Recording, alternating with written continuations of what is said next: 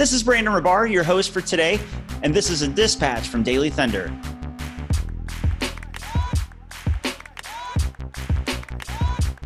Every story, every game, every day.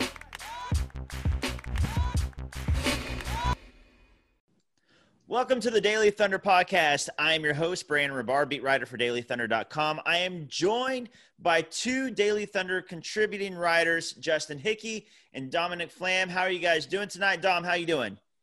I'm doing good. How you doing, Brandon? I am good. Justin, are you doing well? I'm doing good out here in Oklahoma City visiting.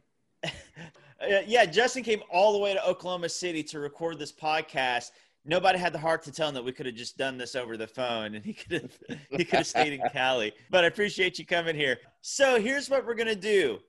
The 2020 NBA draft, you are going to be dropped into the Thunder front office war room.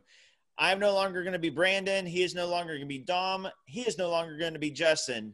I'm going to be Sam Presti, general manager of the Thunder.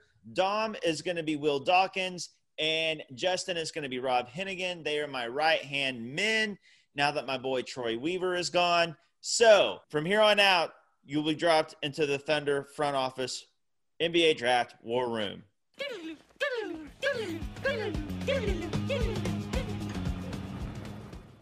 Rob, Will, we got two picks 25 and 28. We've got a handful of assets between Ricky Rubio, Kelly Oubre, Steven Adams, Danny Green. We can trade any of our future assets. We can trade any of our future picks.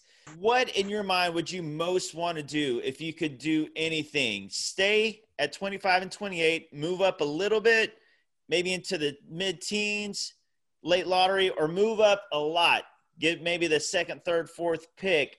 Uh, Will, Tell me your thoughts, my man. I'm looking right now at. I'm fairly conservative on this draft. Next year's draft looks like we're going to have something like seven or eight guys that project as better than even the number one pick this year. So, given that, I'm thinking a bit more conservative this year. Maybe move up to the late teens or late lotto if there's somebody there that we're looking to target specifically. But otherwise, I'm willing to stand pat too. Okay, we've got Will and the conservative approach. Rob, are you more of a gambler? What do you think? And what do you want to do this draft? I like the gambling approach. I have two different options that I have looked at and I have done my research on. Number one, that has gotten out a little bit to the media, is LaMelo Ball. I am very big on LaMelo. I like having big guards in the backcourt, and we have Shai Gilgeous-Alexander, who's six foot six. We do have the opportunity to keep SGA at the shooting guard position if we don't feel that we can move him over to point guard with us trading Chris Paul. Um, LaMelo Ball has great vision. I know he struggled a little bit shooting overseas last season, but we do know that he has a shot. We will have to work on his mechanics, but the way he can see the court is absolutely amazing. We haven't seen that in many players ever coming into the draft. And I also like the opportunity that we may be able to trade up into the mid teens, possibly in the 15 to 18 section, and take Poku, who I think is going to take some time to develop. He has a similar frame to what we had with Kevin Durant, who is now no longer with us. We won't speak on that. But we said that Kevin Durant wouldn't be able to handle the NBA because he couldn't bench press 225 pounds. And we see how that worked out for us in OKC for 10 seasons. So I see a lot of similarities there. I mean, he's a good shooter, and having somebody at the center position, seven feet, that can handle the ball and be a point forward would be really good next to SGA and Bazley for our future. We did find out that Kevin Durant was strong enough to handle the NBA. He just wasn't strong enough to handle Twitter. So maybe we just draft Poku and keep him away from social media if the uh, KD similarities hold up. Let's look at the other options here. You know, I'm kind of in the middle, you guys. We got all these assets. I think it's been well known. It kind of leaked, and I got to find out, get to the bottom of this. You know, I don't like anybody leaking from our side. But word is leaked that I've promised Poku that if he's there when we're picking, I'm going to pick him.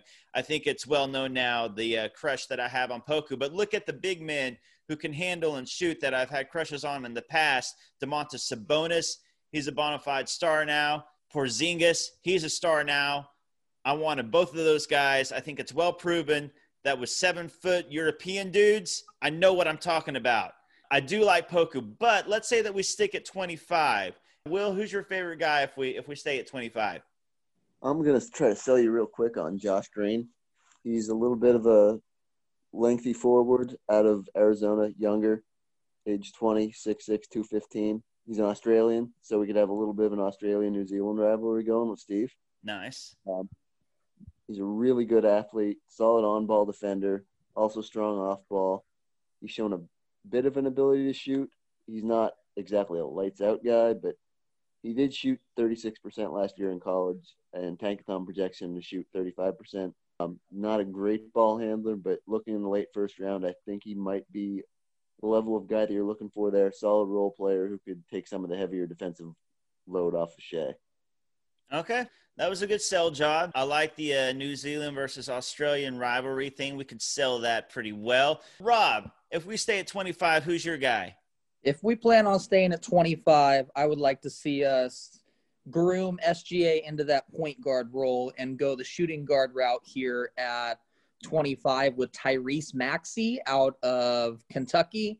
He was a freshman last year, so he's a one and done.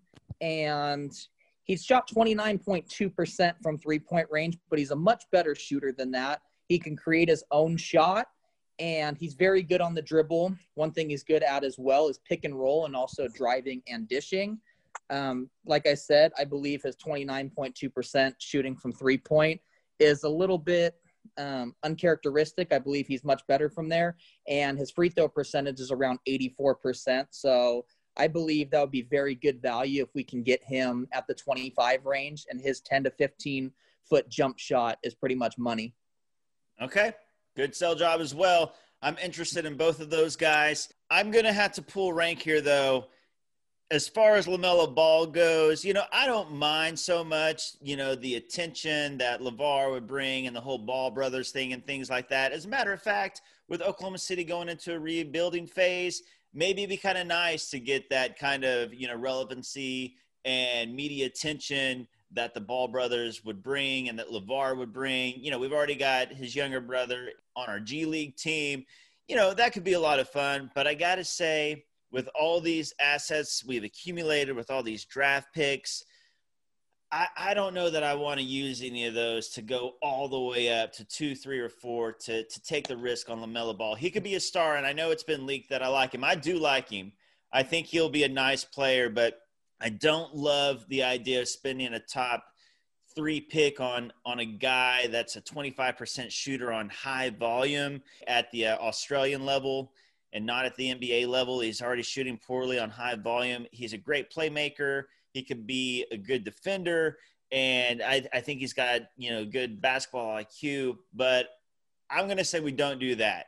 I'm feeling the Poku thing. I'm feeling moving up we know that the Mavs have been interested in Danny Green as recent as last year. They wanted to sign him or trade for him. What do you guys think? Maybe combining the pick we got at 28 and Danny Green to move up to 18. What do you think, Will?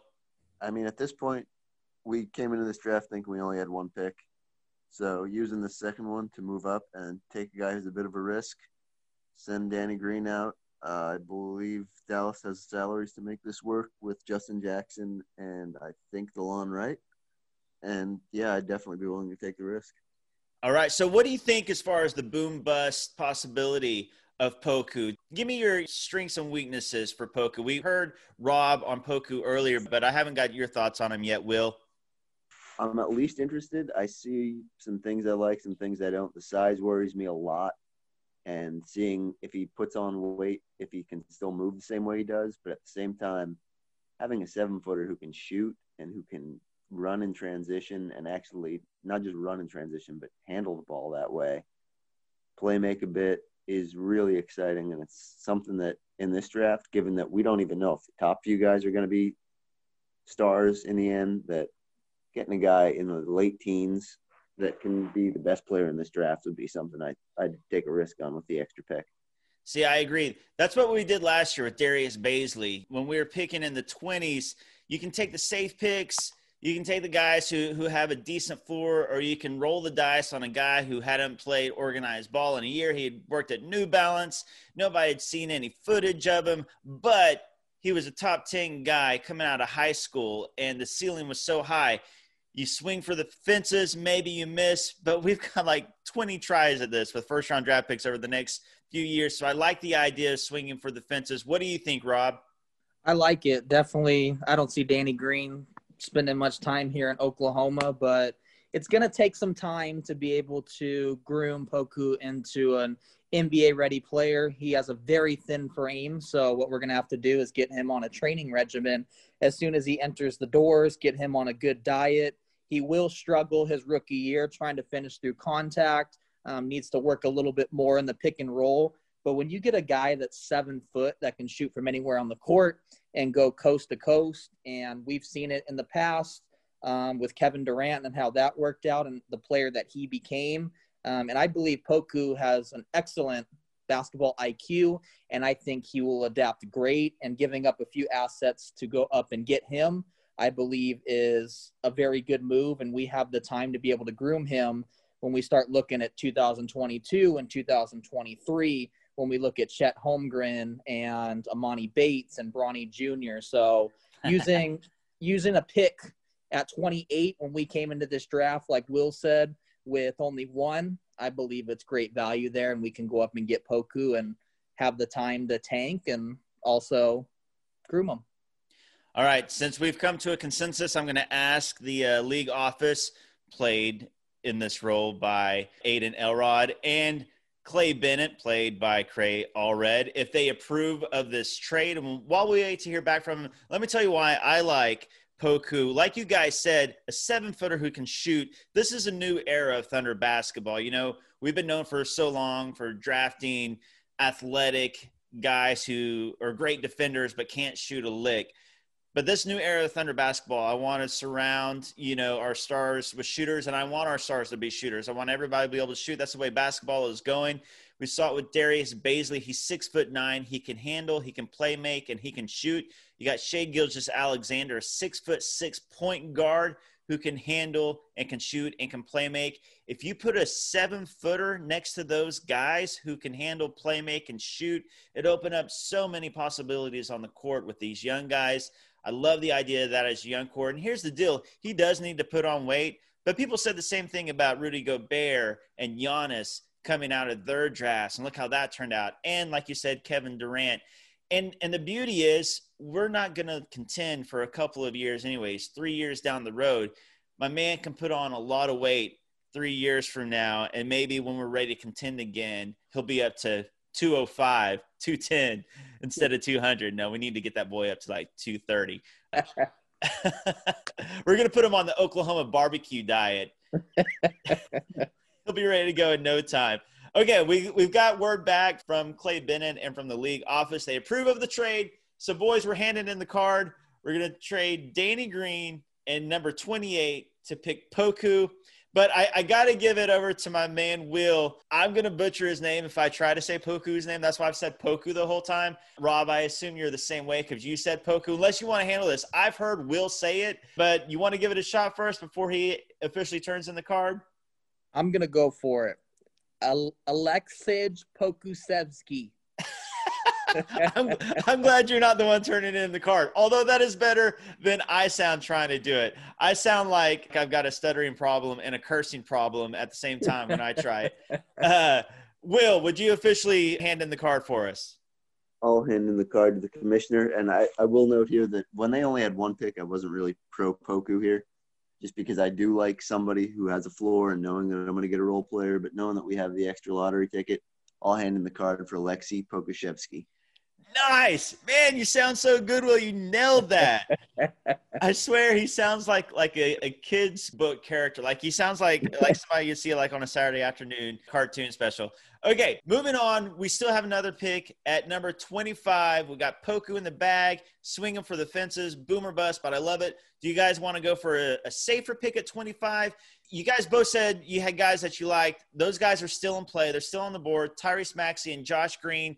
Give me a 10 second strongest argument for each of those guys. Will, I'll let you go first. 10 seconds. I'll say Andre Roberson with a better shot. Ooh. That might be a little strong. I'll say Kevin O'Connor compares him to Gary Harris. How's that? Okay, Gary Harris, man, you got me really excited. I was I was about to pull the Poku card and, and pick him at number 18 instead of Poku if it's Andre Roberson with the jump shot. Okay, uh, Rob, give me your best argument for Tyrese Maxey. 2011 Russell Westbrook from 10 to 15 feet.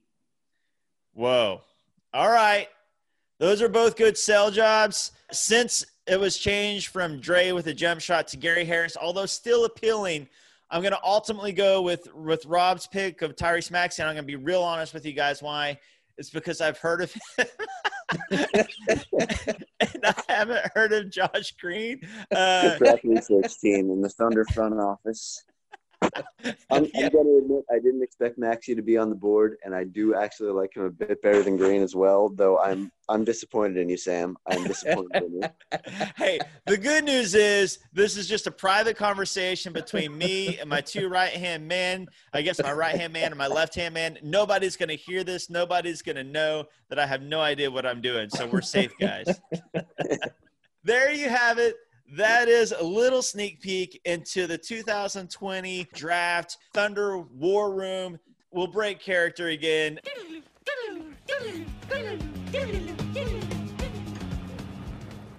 Dom and Justin, you guys nailed it. Thank you guys so much for playing Will and Rob. If Daily Thunder ever puts on a, a community theater play, you guys are going to be my first go tos. Thanks for having me. And just know that my character was not the one who traded for Serge Ibaka. Mine is the other guy. Perfect. Justin's character made the terrible trades. I did it. I did it to help OKC in the future because Sam knew I was coming back. That's why you were the of foresight and whatever else it was. I forget your title even. I'm not going to reveal that I can't remember either. Clay Bennett hears this, I'm going to lose my job. Hey, thank you guys for joining, and thank all of you for listening to the Daily Thunder podcast.